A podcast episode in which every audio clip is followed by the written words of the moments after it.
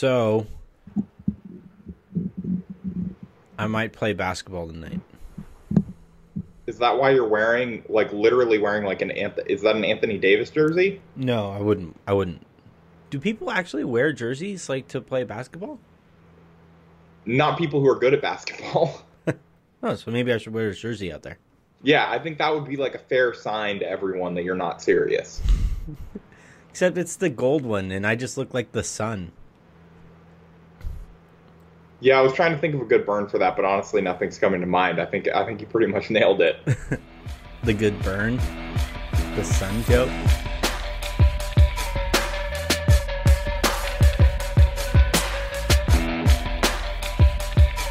Welcome to the Lake Show. I'm Anthony Irwin. I'm joined by Harrison Fagan. Harrison, Danny Green first shouted out my tweet on his Instagram, and then Alex Caruso liked my tweet itself. So basically, what I'm saying is you're recording right now with a Los Angeles Laker. That's pretty exciting. Yeah, I mean, I think that you're an honorary member of the team, like chemistry wise at this point. It, it's kind of like, I mean, you did the meme of the two like buff arms coming together for the like Alex Caruso, Danny Green get getting random drug tests. But I also think that like maybe they take their second arms and they also link those together and they're like liking Anthony Irwin tweets. It's just like a dual arm hug. Yeah, It's just it's just like an actual bro hug in it. They're the cross-armed arm wrestling. Yeah, it's it's being a Laker is pretty cool. I gotta say, it's it's it's not bad. I, I, I should- mean, you're literally wearing a jersey, so I can tell that it's already gone to your head. Like, th- this is actually a little bit of a problem, maybe. Yeah, I mean, it's not a problem until I start making demands of of the way this this podcast is going to go, which we don't even know quite yet. Honestly, we don't really know where this thing is going to take us. You, these are these tend to be either our worst or our best shows. Are you excited for that? Uh, no, I never am, to be honest. Let's start. Let's start with that Danny Green thing. Let's have a little bit of fun with that. Why? sure, is it, I mean, Well, my, my question is it's it's a pretty straightforward question. Why does the NBA call them random drug tests? yeah, see, that does seem to. I, I kind of agreed with what you wrote earlier for Silver Screen and Roll, uh, that, like, the, these are ceasing to seem as though they're actually random. because you had Alex Caruso, you know, got it after that Photoshop picture of him went viral, which, okay, sure, one time, one coincidence does not a trend make. But Right. then Danny Green dunks on someone for what Dwight Howard thought was the first dunk of his career. Um, and all of a sudden the NBA, and maybe the NBA thought the same thing because they immediately randomly drug tested him. Quote, I'm using air quotes for randomly. That's Right. the the downside of an audio medium. So yeah, I mean, I'm kind of with you on this. I, I think they're. I think Kiki Vandeweghe is just like scrolling Twitter, looking for anyone who looks buff or like they're playing better than normal, and then he's just like, "All right, drug test." That's how I'm choosing to believe that this works, even though I have no idea if he actually has any say over drug tests or not. Danny Green has to be one of the better players to have been drug tested, right? And like let that come out publicly. Because I feel oh, like I mean, I mean pretty much everyone gets drug tested. this is this is me speculating wildly, so this can't be held Most against guys me. if Okay, when I yeah, so that's a good disclaimer. Most guys do get drug tested, though. Most guys just don't tweet about it. Right. Well, right. I mean, this one, this one's a funny joke. Like that, it, it is legitimately and objectively funny that that Green got Yeah. drug tested on, on after last night's play. But my wild, my hot, wild, you know, just absolutely stupid thing to probably say publicly is that the league doesn't really want to catch a lot of its guys for PEDs. I'm there? not touching that.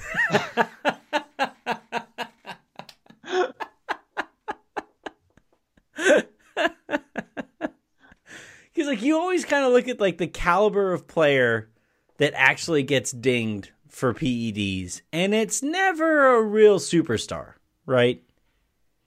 How dare you disparage DeAndre Ayton like that and Hawks legend John Collins? Okay. a, superstar DeAndre ate one. Do you get it? yeah, I mean, possibly 8 1, like one that was illegal under the NBA substance review policy. he tried to eat Devin Booker. Um, no, but I, I have you, you can't say you haven't noticed this though, right? That I mean, now once you brought it up, it's like, yeah, that is kind of interesting. Although, like, I mean, and Derrick Rose guys... at one point said that it was like seven out of ten guys that were getting dinged for PED, or that that were like uh, participating in the taking of P, uh, PEDs. Derrick Rose. Yeah, I mean, I don't know how you look so un- you sound so uncomfortable. yeah, like I, this is we are trending dangerously close to. No, I I get I, I get a, I get an email tomorrow. I'm speculating wildly and obnoxiously. It's just like what I do, but still, like it's certainly it's obnoxiously. Yeah, that's true. Yeah, but I don't know. I just Green has to be one of the better players that you know the drug test came out because usually it's like like Rashard Lewis got dinged, Hedo Turkoglu got dinged, while they played for the same team. Uh, it, that pisses off Cavs fans everywhere. But it's never like yeah, a and, true like, super duper star. Lewis and Hedo Turkoglu were really good for that Magic team back then. Yeah, yeah, it really made it. It honestly changed NBA history because if those PEDs actually affected that series, because they beat LeBron to get to the finals against the Lakers that year, so PEDs might have cost us a LeBron Kobe finals. Did they they failed? It was after that series. It was the next fall, if I remember correctly. Yeah. Okay. Yeah, it was, yeah. it was that very next. That was that right that that uh, off season. They they failed those drug tests. So yeah, it sucks. It sucks. It would have been great to to get a Kobe LeBron, although it would have ended Twitter. Yeah, I mean, or at least like like NBA debate shows. I think Stephen A. Smith just combusts.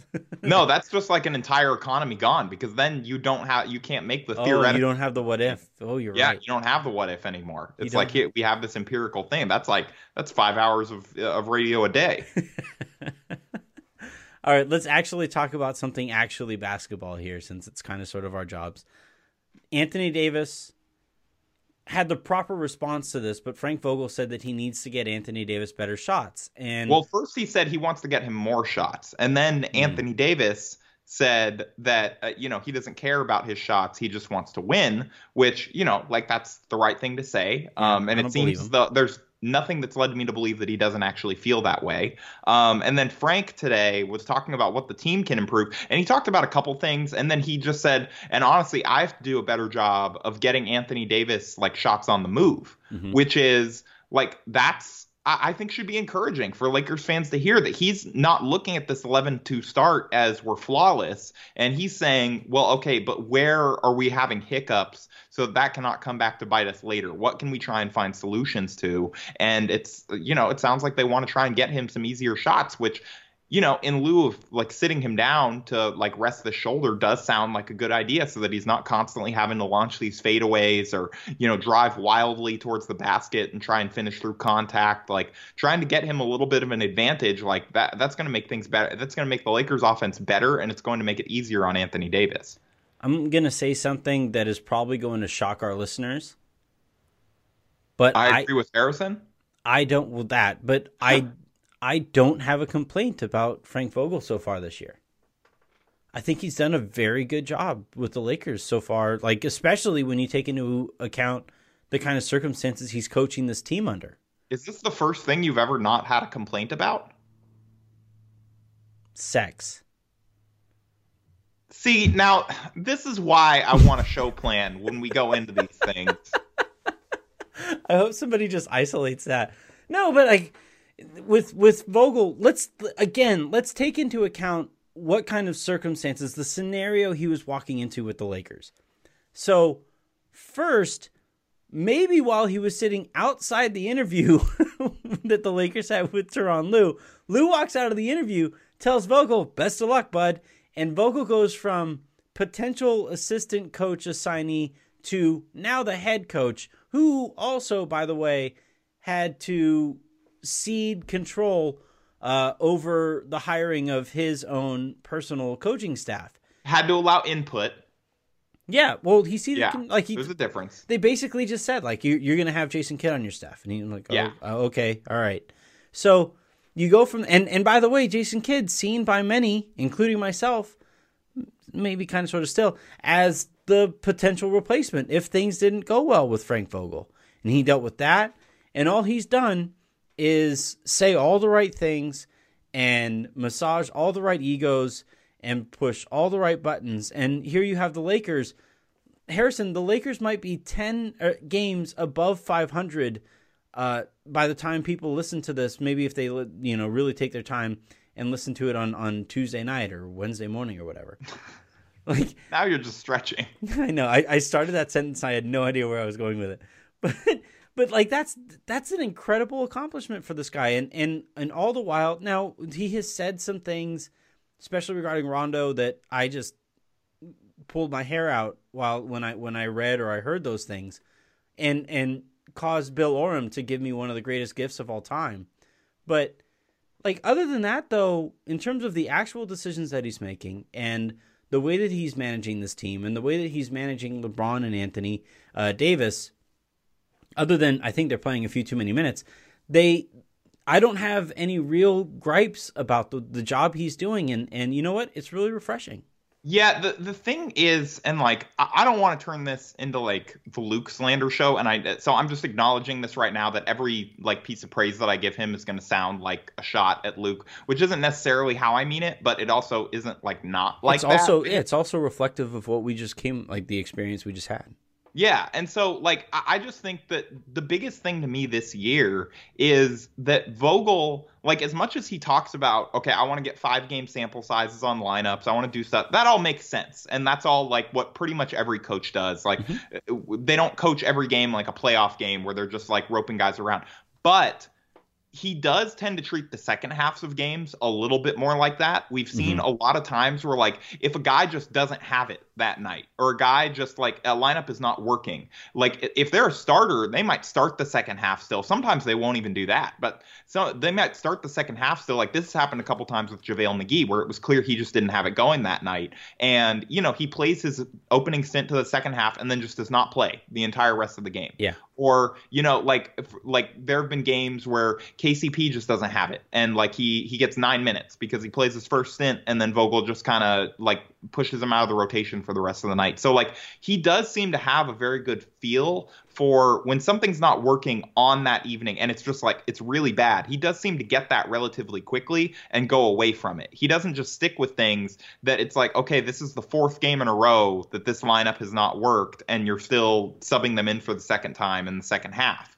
Like um and so he doesn't like have a rotation on paper where he just is going off of that essentially. And he does seem to make these decisions. You know, I think it's somewhat gut, feel, stats, all that stuff factors into it. But it's just been like night and day from like this year to last year. And again, I, I think to be fair to Luke Walton, Vogel has much better tools to work with than Luke. Yeah. Did.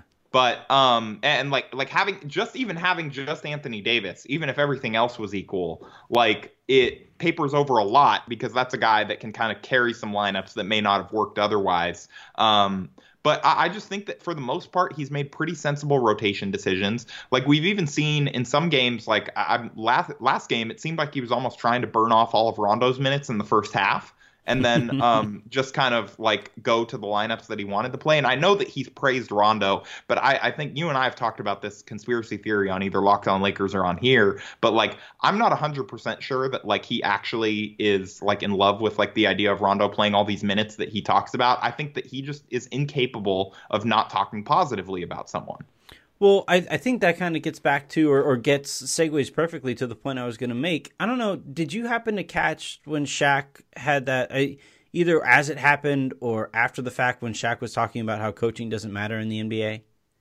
No, I completely missed this. Was this during a Laker game? It was a wild one. No, it was like a, it was like in the after the games had been played. The guys on uh, TNT were kind of bantering the way that they do yeah, I've just I've missed a lot of those shows this year. Now that like I'm I'm going to all these games, like I just don't catch it as much as I used to. He he really said coaching doesn't matter. It it was it was it was it was wild. It was wild to see that. Also, similarly wild was that incredible humble brag on your part. That was a good one. That was yeah. I, I like working it in. I actually, Anthony, I'm a very busy guy. I go to every single Lakers game, and I also go and talk to the guys at practice and at shoot arounds. It's you know, it's just a job. I mean, I watch every single Laker game. Yeah, it's true. And you don't have to leave your house. So really, who has it better? Oh, it's me by a yeah, lot. no, definitely you. Like I have to put on pants every day. It's BS. I'm not wearing them right now. But uh but to get back to what I was going to say, so Shaq says that coaching doesn't matter and now he did that thing that especially pro athletes will do where they kind of talk themselves into a corner and instead of recognizing the fact that they just talked themselves into a corner or maybe made a point that they were trying to make poorly, they keep doubling and tripling and quadrupling down on Uh, I believe we call this the LeBron James China like move. or just Paul Pierce's existence. Yeah, And- well, yeah, that. so so Shaq starts out by saying coaching doesn't matter, and then he did that whole thing. Like, remember when he ate the chip, and he was just like overcompensating and just like refused to move any of his facial muscles, uh, as in, in order to just like to to prove that that chip was not crazy spicy, and then it like bubbled over, and he had no choice but to just like almost die on set. And so he did this thing where he was he was trying to like double down on this point that coaching doesn't matter. And instead of what I what I would have rather have happened there because I think there's there's a version of the point that he was trying to make that I think got lost in him doubling and tripling and quadrupling down as Charles and Kenny and EJ were just kind of making fun of him. And it was that like coaching in the way that fans think of coaching, X's and O's, you know, minutes, like those kinds of things that people kind of point to while they're watching games. That doesn't matter nearly as much as juggling egos, especially in the in the NBA where you have these. Yeah, that almost. I would actually take it one step further. That kind of coaching, like the what you're th- what a lot of people think of, and you know, not necessarily listeners of this show, because I think that our audience is a little bit more informed yeah, than most. we But have like the what a lot of audience out there. Yeah, well, I mean, that's what I always say. Mhm. And a lot of people, um, like the way that they think of coaching, your like your Hoosier style coach, your your Yeah. Coach K, your college coach, um, where they're just screaming, yelling guys and stuff. Like, sure, yeah, guys yell at each other in the NBA, but overall, it and like I'm not like Frank Vogel makes decisions and chooses things and makes final calls and things like that. I don't want to suggest that he doesn't, but overall in the NBA, it's a lot more collaborative. And this isn't just a Lakers thing; it's like a thing almost across the league. If you don't play for the Chicago Bulls, You're who, dealing like, with some of the biggest stars, superstars in sports in the NBA. Yeah, and like these guys, all these guys make more than the coach. They're all more indispensable than the Yeah. coach. Like unless the coach is Gregg Popovich, and even then, like I think you and our listeners are not going to agree with that. But I just mean in terms of job security, like he's one of the few that probably has more than most of his players. Um, He's like- perceived as more indispensable, but the San Antonio Spurs learned the shit out of that lesson with Kawhi. yeah, it's true. Hmm E- even like even the best even guys that managed egos for years and years and years can find one guy who they end up not agreeing with or whatever and that's all it takes Yeah, but but what I was saying though is that like, and to tie this back to Vogel is that like he has this personality that I think works really well with this team. He's this unassuming dude who refuses to, to say to not even to. He, it's not that he ever he ever gets to like the point of criticism. He refuses to get close to the point where he isn't saying the nicest thing about a player at any given moment, right? yeah like if he critiques things it's always we as a team type thing Right. like he almost never singles anyone out specific or actually to my He'll recollection has not really singled anyone else out besides himself Yeah, and and I think I think when we're talking about coaching, while it's he's not doing the coaching job that many might think of as like coach of the year stuff, and I think this is why, frankly, coach of the year is kind of a perceived cur- curse amongst coaches. Is that I don't think we quite understand or, or grade coaches the way that we probably should. And I think Frank Vogel this year, when you take everything into account in terms of the egos that he's dealing with, not just on his roster, but on his bench in terms of fellow coaches, the organization that he's dealing with, and the, the organization that hired him, everything that was going into the season, he has done, I would say, about as good a job as any coach in the NBA this year. And, and I I am legitimately flabbergasted by this like turn of events and the way the direction this podcast has taken. I, I think he deserves a ton of credit. I really No, do. I think I hey, I think so too. I'm just shocked that you do. That's fair. I've never fair. heard you say a nice thing about a Lakers coach over what we've been working together. Like the coaches that we've had to deal years. with were Byron Scott and Luke Walton. well, what what nice thing would I say about Luke Walton and Byron Scott? What's that? Um. Luke Walton Luke had was, nice suits. Yeah, he did. I hope Geeter isn't listening. He coached. He he actually, to to his credit, he coached a pretty good defense a couple times. He did. He did. Uh, when, when, he had literally every single person healthy, he was able to coach like a really, really good defense. It was just like one injury and that was over. Which, to be fair, that was also kind of how the roster was built. Vogel did. Vogel has done that so far this year, and and, and actually has an offense that is capable of outscoring the opponent. And like has gotten like Quinn Cook and like other guys who you'd think would be complete. Like, is it Civ? Is that how you pronounce that? Civ. Civ. Civ. Civ. Civ. Yeah, whatever. Yeah. What, whatever that word is. defensively. Samsonite. Yeah. What like you know, Quinn, even Rondo, like Rondo hasn't been great on defense, but like it hasn't been like last year. And some of that is Rondo buying in more and like giving more effort, but it, where it's just like it's comical the degree to which he is targeted and like how easily he gives up switches and things like that. Like now it's just like regular, not good. Though Stu Lantz wasn't impressed the other night. Did you hear that? No, I didn't. Yeah, he was during the telecast. He was kind of kind of laying into Rondo a little bit. Saying like, do you guys do you ever do you ever notice that it's always Rondo's guy who's wide open? Wait, good... like this realization just dawned on him now? Remember, this is Rajon Rondo we're talking about, man. Like yeah. this was this was a singular moment in NBA history that uh, that Rondo was actually criticized by well, well that a Laker was criticized by Spectrum, but but Rondo was criticized by you know a a you know basketball insider. Yeah, well, because Stu was a former player, so like you, yeah, you, uh, former players usually love the way Rondo approaches the game. Yeah. Let's take it. Let's take a quick second here. When we come back, uh, we still have a few more stories to get to. I do kind of. This is going to shock you, Harrison, but I do kind of want to touch on the Kobe angle of last night's game? Oh God, I was hoping you just forgot about that. Okay, I guess we'll address it.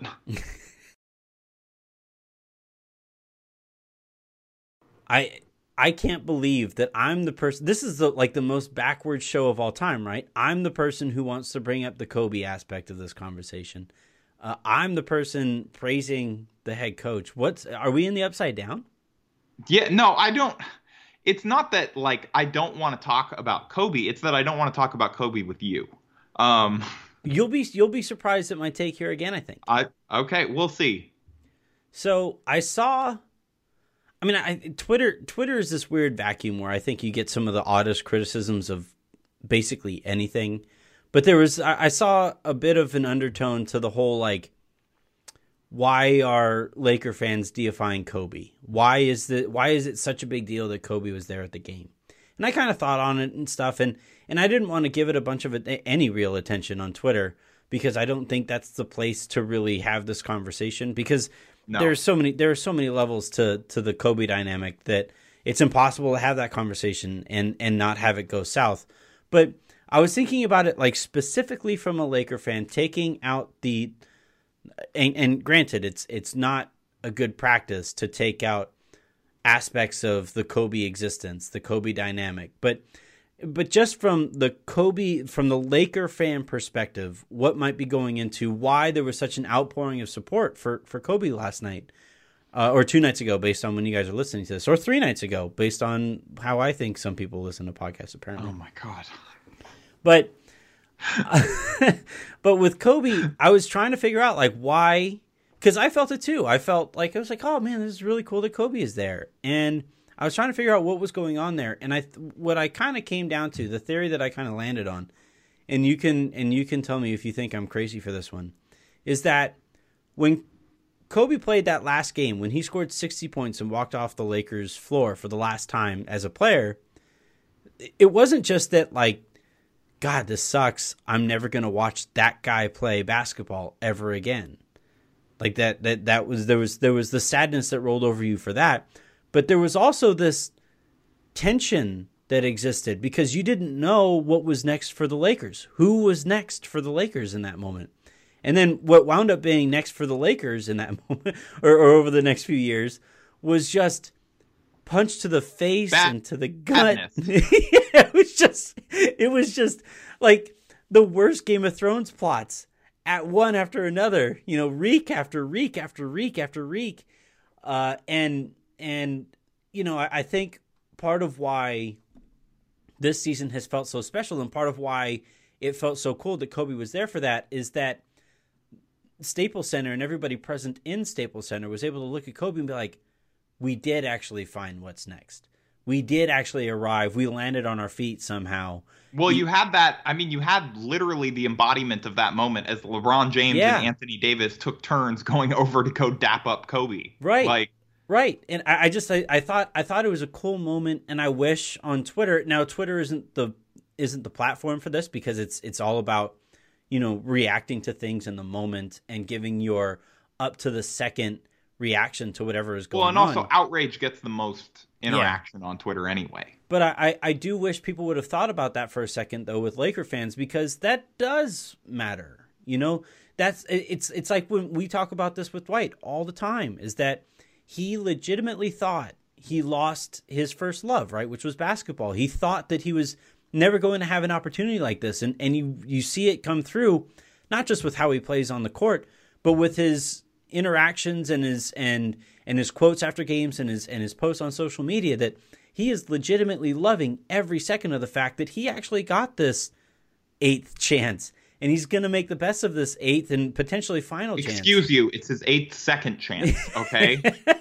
right. But I, I don't know. Like, do you, do you see where I'm kind of going with this with Kobe last night? Because I, I thought it was really cool as it was happening, but I couldn't quite figure out what I found specifically specifically cool about it. And, Yeah, I- and I- when I thought about it more, I this is kind of where I landed.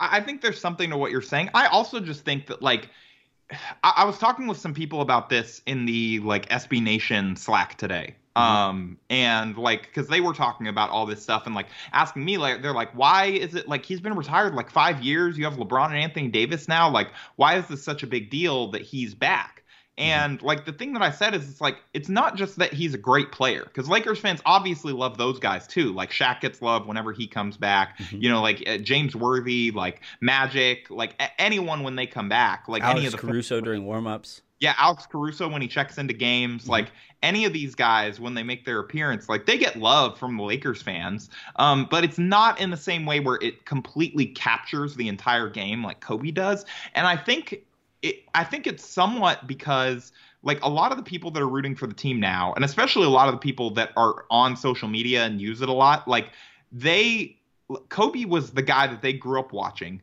He was the 1st like social media superstar for the Lakers, where people were tuning in for Twitter updates, like on what was going on with this guy and stuff like that. Mhm. Um, and I that where he could reach out and like have all these different forms of media to get his voice out there. And I think that he really took that and run with it. And it's more than just like how he was as a basketball player. I, I think that he shaped a lot of the worldviews of people who watch the Lakers now and who are fans Yeah. now because they compare everything to the way that Kobe That's thought about point. the game. Um, and so it's it's more than just it's it's like it's not just a player returning. It's like your basketball philosopher king basically Right. has come back and is like on some level showing his tacit approval of this new team. Mhm. And again, like I'm not saying that that's the way that you have to look at it or that I have an, an issue with anyone who looks at it differently. I just think that that is uh, like as big of a part of it as anything. And the thing that bothered me was not like people saying, you know, like, okay, if you're a neutral NBA fan or even a Laker fan and you're just like, why is this such a big deal that Kobe's back? I- I'm fine with that. I don't really care. Yeah. Um, the the stuff that was bothering me was the people dismissing the players' opinions as though like they could not have possibly meant that. Have you not seen Kobe's VORP? Um, type stuff, like where it's just like he gets treated like he's this all-time great, but if you look at his true shooting percentage, like, okay, dude, like I, I think that and Pete's Pete said this a lot more eloquently than I have, like on a lot of different mediums. But I, I agree with his point about that we are too quick to dismiss players talking about what they see on the floor. I'm not going to say that they're always right because like Kobe shaking you and rising up for a fadeaway jumper that he only hits like you know 30 or 40 percent of the time or whatever, like that um, in the, from mid range, like that's not a great shot. But But I can understand how if you were a player and you're the one that fell to the ground because of the move that he just did or something like that, Yeah. like or you're, he keeps getting shots off over you and you can't block him no matter how you try hard you try and if you try too hard he draws a foul. Like I can understand why those guys would have a ton of respect for Kobe. Not to mention that like when all of these guys were growing up or most of the guys in the league were growing up and having their formative basketball years, Kobe was at the top of the NBA, like winning championships uh, like 5 over basically the course of a decade. Like that kind of stuff has a cultural impact. Yeah. And Kobe went beyond that with how much he espouses basketball philosophy. So it's just like to me, like I, I just don't think, and you're not you're not doing this. Our listeners probably are not doing this, but I, I just think you can't invalidate these guys and what they have to say about Kobe just because like you don't like him or you don't like agree with him personally or you don't think he was that good of a player. Like you can't just say like, oh well, these guys can't possibly have that opinion. Their opinion is wrong. my thing is, and and we see this a lot with James Harden. I'm just going to come out and say it with James Harden. I don't like watching him play. I can't stand watching James Harden play. I think he plays a bastardized kind of scam. He has a scam a- approach to basketball that I just can't get behind. Now, when Harden isn't going out of his way to draw contact that doesn't come naturally within the flow of a game, and and he's just playing based off of talent. He has he he he's an incredibly talented player, and I love watching that version of of, of James Harden. But when he's pulling his typical bullshit, that I, I just I can't get behind it. I don't No, respect he's like he's like the subprime mortgages of basketball. He's really profitable for like a certain specific set of people, but Yeah. not great for overall like viewership and for everyone else. right. And and but here's the thing. For the people who do like James Harden, so like if you're a Rockets fan and you really like James Harden, I understand it.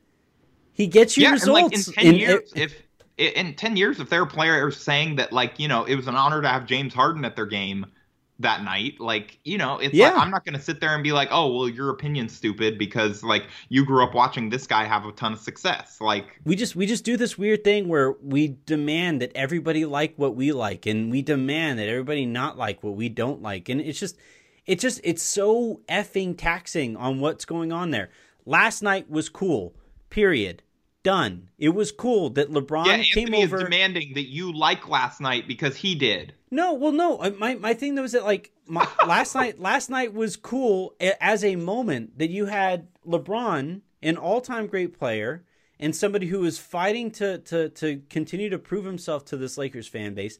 Had Kobe sitting effing courtside, put on a show for him, and the Lakers get themselves a nice win and are are in the middle of a really fun, exciting season so far. And, And- and if honestly, you're if you're telling think- if you're telling me though, if you're telling me that Laker fans are wrong for enjoying that, then fuck you, dude. You don't get to you don't get to decide that for Laker fans. You just don't.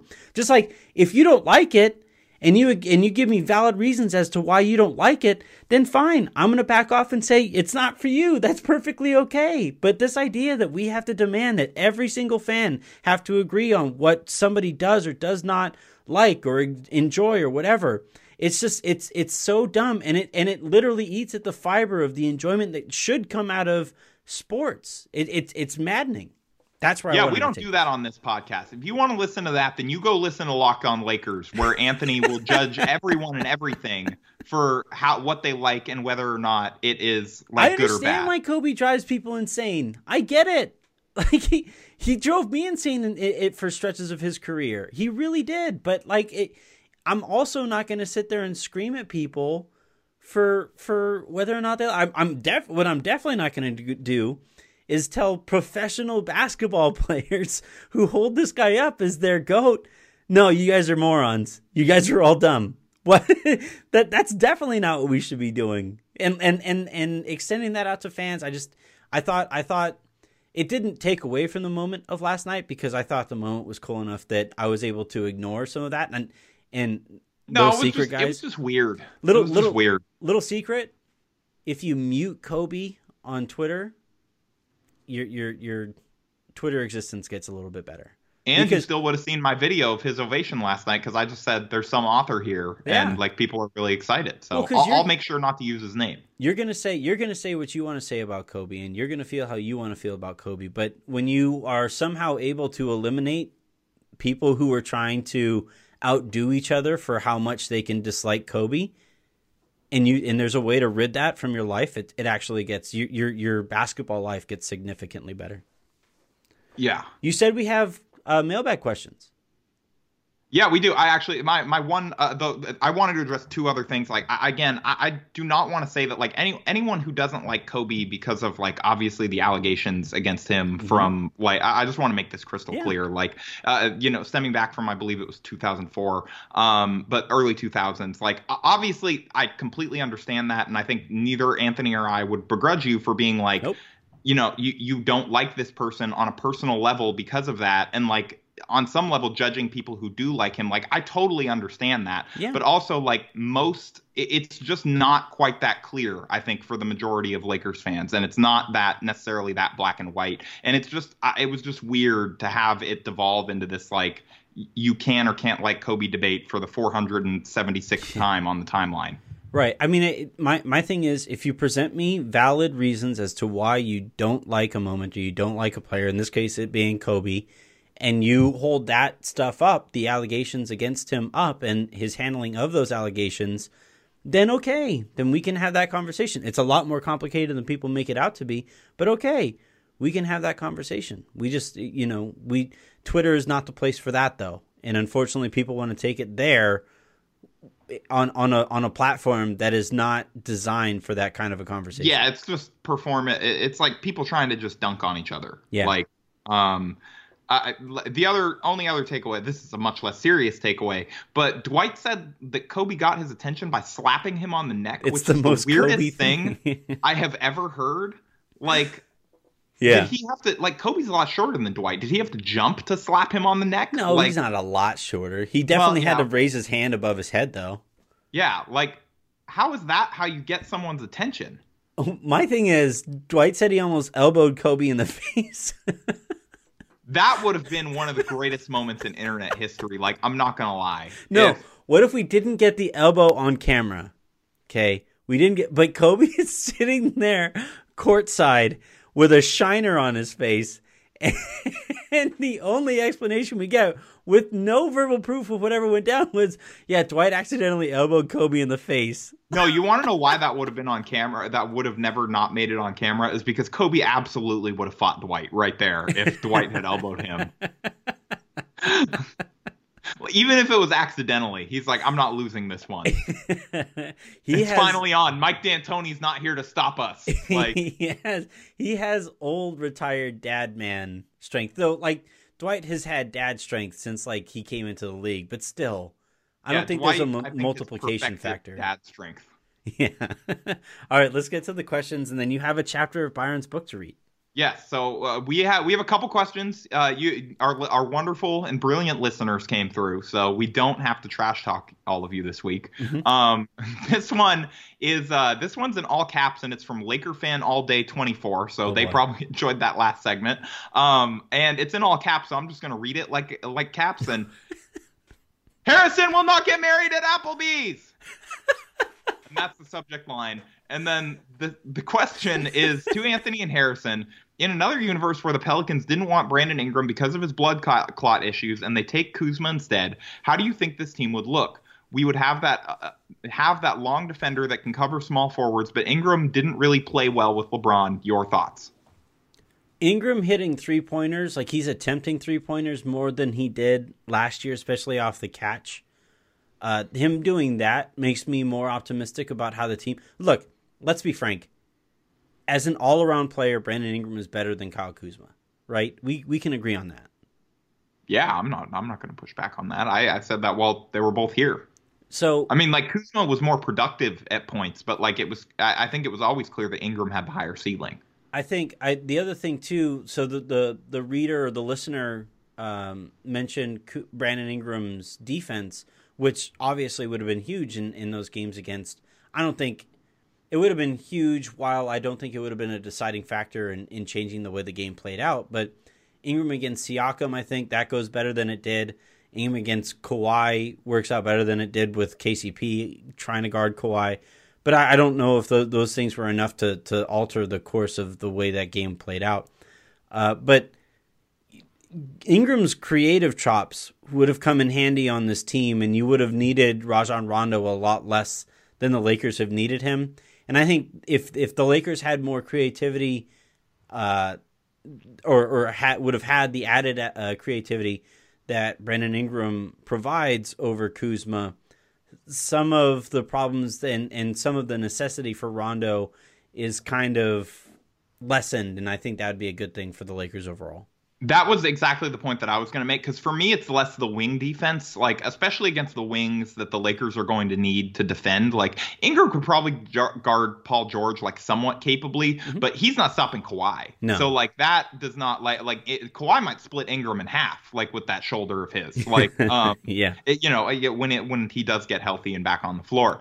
Um, Eh, but for me, yeah, like I think the creativity stuff, like him being able to like be another ball handler and a guy that can somewhat capably I mean, he's not going to run an offense in the same way Rondo does, so maybe you are back at square one. But it's somebody that at least, like, if they're getting full court pressured, can do something with it and doesn't have to give the ball up. Yeah, I mean, it's just it's all there's there's just I, I kind I've always liked offenses that start from the wing versus at the top of the key. And if you have a guy in Ingram who can start that offense from the wing spot, and as the ball changes sides of the court, forces the defense to rotate over, I just there's there's value to that. That Kuzma, it, I don't think will ever really provide. Kuzma can't dribble well enough to provide that kind of value, and and I think Ingram being able to dribble is would be would be useful. But I even with that said, though, Kuzma's hitting over his last five games, 47% of his three pointers. He's going to regress at some point. Uh, but if he's at or around, you know, 40 ish percent this year, then you'd be fine with either guy. Yeah.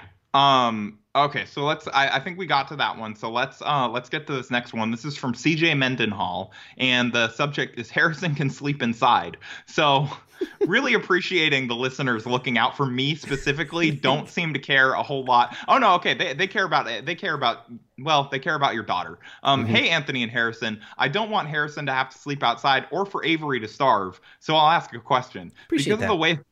Yeah, yeah, same. I I would not want to sleep outside in my neighborhood. I will say that. Um, because of the way these games have been going, I've developed a new betting strategy. When the Lakers were down 14 against Dallas, I placed a bet on the Lakers plus 400 winning the game. When they were down 17 against Chicago, I placed a bet on the Lakers plus 350 winning. By Ooh. waiting until they are down to place the bet, I have won much more. Do you think they will continue to play with their food or start building leads earlier? Um, and so this person asked like a couple questions. The, the only the other two, I'll get to the other two. questions. Let's answer this one first, but the other two are really quick. Um, I don't understand betting, so th- this one's all you, buddy. So basically, in the examples he what was he gave Chicago, and what was the other example? Uh, it was Dallas and Chicago. Okay, so Dallas, I think you still could have gotten like a decent money line odd, but I probably not great. So basically, what this person is betting is that he's waiting for the game to go poorly, and once the live odds shift, basically. So in the Chicago one, especially, the Lakers probably heading into that game in order to, if you were to bet the money line, which means this is the odds that you get if the Lakers just went outright without covering. I'm sure okay. it would have been like negative 290 or something like that, where you yeah. only get like 30 cents or so back on on the dollar that you bet per dollar that you bet. Yeah. And in this case though, by waiting, he flips that. So you go from negative 290 to whatever he said plus 350 now you're you go from making a fraction of the dollar that you spend to multiple dollars per dollar that you spend there it's actually a really brilliant betting strategy, really. Um, and I actually think there might be value in that moving forward because the Lakers, like as we get further, are intent into, on killing the writers covering the team. Yeah, you got that. But but the the Lakers uh, are are going to realize, okay, we need to win these games with as little energy consistently put out as possible, and as such, they are going to play with their food more often than, uh, like you say, Harrison, us who are in charge of the recaps would maybe prefer. And and I think yeah, I think there's probably value in continuing the strategy moving forward. It's a great idea. Yeah, I mean, I, I, also endorse this idea now that someone who understands gambling has uh, has endorsed it. I think that's. I mean, honestly, I I wouldn't really. I'm I'm too scared to gamble like consistently. Uh, I am up lifetime on Vegas and like probably will never bet again as a result of that. Mm-hmm. Um, You're like Jared just, Dudley, who's not going to attempt a three pointer again this year because he's three for three so far. Honestly, I would respect the strategy. I think it's four for four, isn't he? I, I, don't know. Did he? He yeah. didn't attempt another one last night. Yeah, I don't know. Um, okay, and then two quick fire questions also from CJ. Um, just asked, what is a good website or app to make podcasts? Uh, Anthony and I use Skype and Megaphone, mm-hmm. um, and we are company men, so we'll just shout them out. Yep. Uh, and then also, does anyone else think Harrison and Darius sound oddly similar? As somebody who has spent a lot of time talking to both of you, I don't hear it as much. But it pisses I kind off. of hear it sometimes in Darius's voice. I, I kind of get it. How if you didn't talk to us all the time, you would maybe hear it. It pisses both of you off enough that I'm gonna say that I hear it a lot. I mean, I'm not really insulted. I know he is, which is, I think that's why I'm pissed off because that hurts more. That like he hates the comparison. yeah. Well, what you needed to say there when asked if you and Darius sound alike, you should you should have said yes and no. Oh, I really should have. Uh, let, us try this again. All right. Read yes and no. there it is. I heard it. Um. Okay, so this one is from QBreezy12, and the que- it says question for the Lake Show. Uh, so thank you for shouting us out specifically. Uh, Alex Caruso's bald eagle nickname is the coolest I've heard in recent memory. What are some of the most and least favorite nicknames in sports?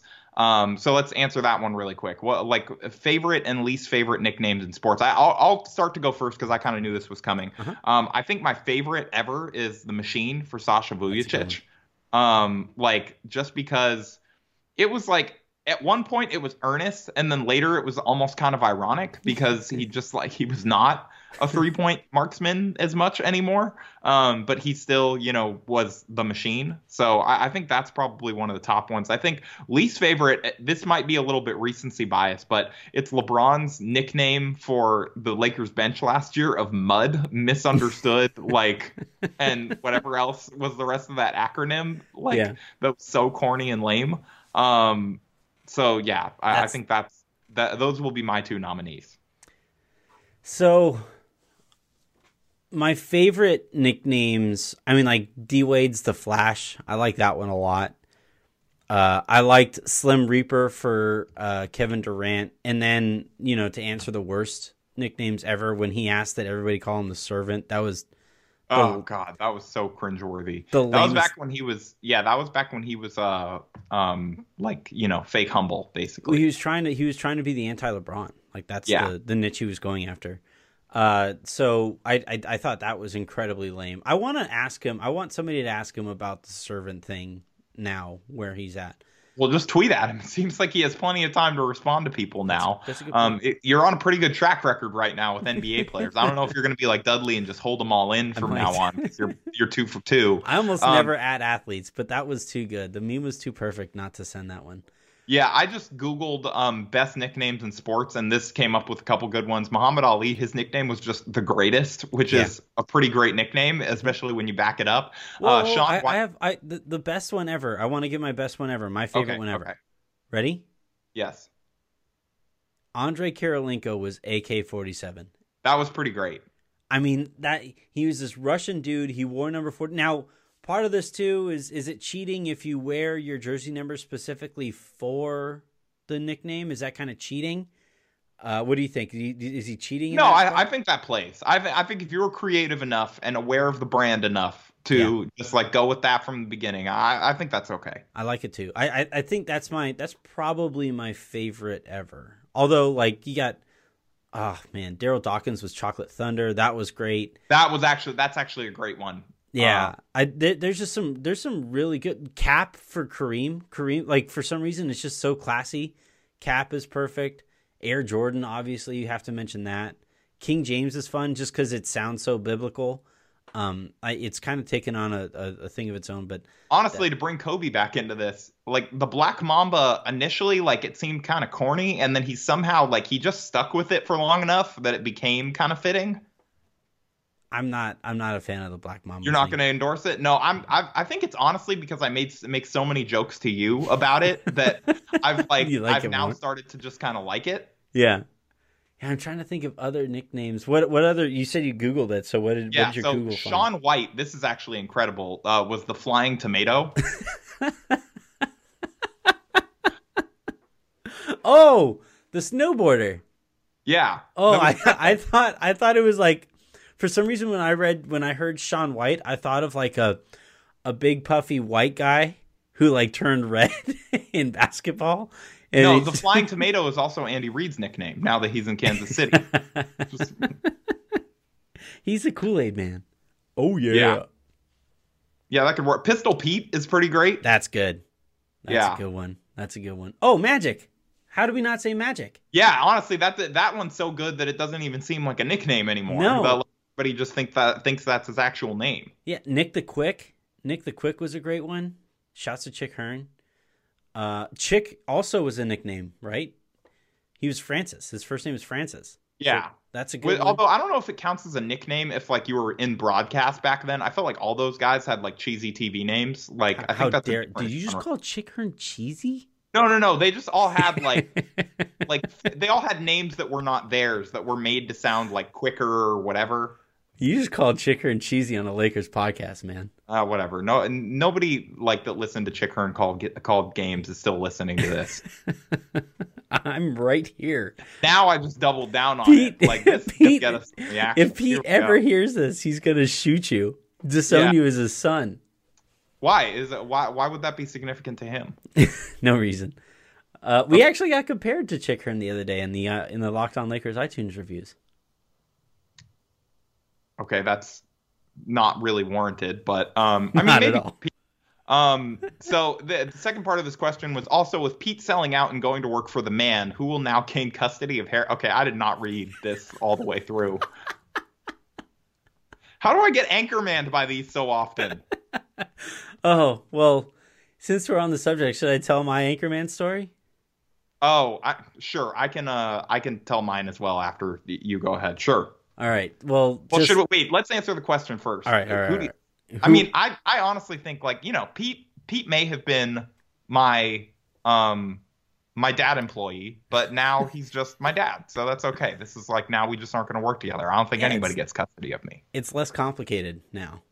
Yeah, like I don't have to be his son boss anymore. exactly. Uh, all right, so my I'll just tell my story really quickly. Over the weekend, um, I I was asked to go get Dun, uh, Dunkin' Donuts for me and Jen. She texted me her order, and I read the order verbatim. And the last part of the order was my sexy butt in a tortilla.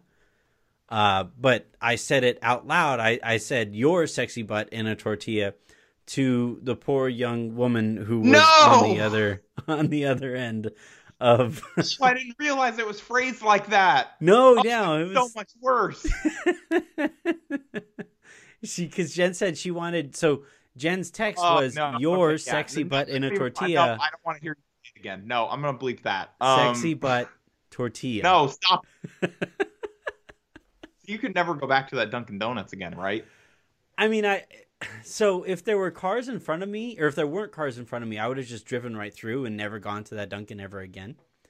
Um, but there were cars in front of me, and I Oh. I had to, you know, it's not like you can just like zoom on through after two cars have now seen her. So I saw actually she said that it happens quite a bit because Dunkin' is open so early in the morning, the people aren't quite themselves yet. So I felt a little better, but I still might be canceled. Oh canceled. no, dude! He said that just so that you'd leave. Like you're definitely there's a photo of you, like a drive-through photo on the inside of that window.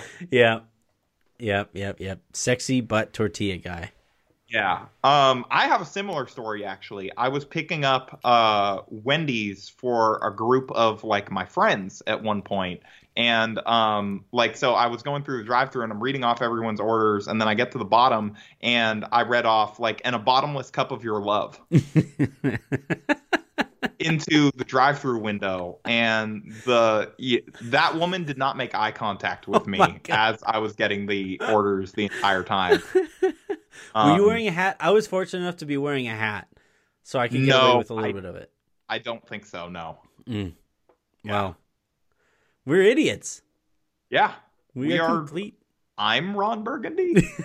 we are Ron Burgundies. I don't think we have enough time for the uh, Byron chapter, so you. No, you we don't. We'll just get to this final question because I actually think it's a fun one, and I right. appreciate the amount of effort the person took in. And we'll we'll put, put the Byron chapter next week. But right. okay, this one is from Lalo seventeen eleven, and it's fun question: Magic and the Infinity Gauntlet. So I was in love with it already just reading the title. Um, help, Matt, and I really appreciated this person like wrote it as a short story. You- help, Magic Johnson somehow got think- his hands on the Infinity. if if Magic actually had the Infinity Gauntlet, uh, that he would like announce when I snap my fingers, half of you will go. Yeah, probably. He'd tweet it out. He'd be like, "Goodbye to half of my friends." Half of my followers. Yeah. Um. So okay. So Magic. Uh. Help. Magic somehow got his hands on the Infinity Gauntlet and snapped his fingers, causing the whole NBA to lose half their roster. If now that's tampering. Um. luckily, Adam Silver prepared for this situation after multiple CBA meetings with Thanos Johnson and has created a time machine allowing each team to rebuild their roster by bringing back up to three players from past seasons at each player's respective season's peak. It can either be one superstar, one role player, and one bench player, or two superstars and one bench player. With the team split as such, who would you guys bring in to save the season? So team one is Anthony Davis, JaVale, Kuzma, KCP, Daniels, Caruso, and Rondo. And team two is LeBron, Dwight, Green, Dudley, Norvell, Bradley, and Cook. So I'm just going to be, uh, just for the interest of full disclosure here, Pete and I answered this on Locked On Lakers. Wait, oh, they they got you this one too? Mm-hmm. Oh, okay. Well, what did you answer there?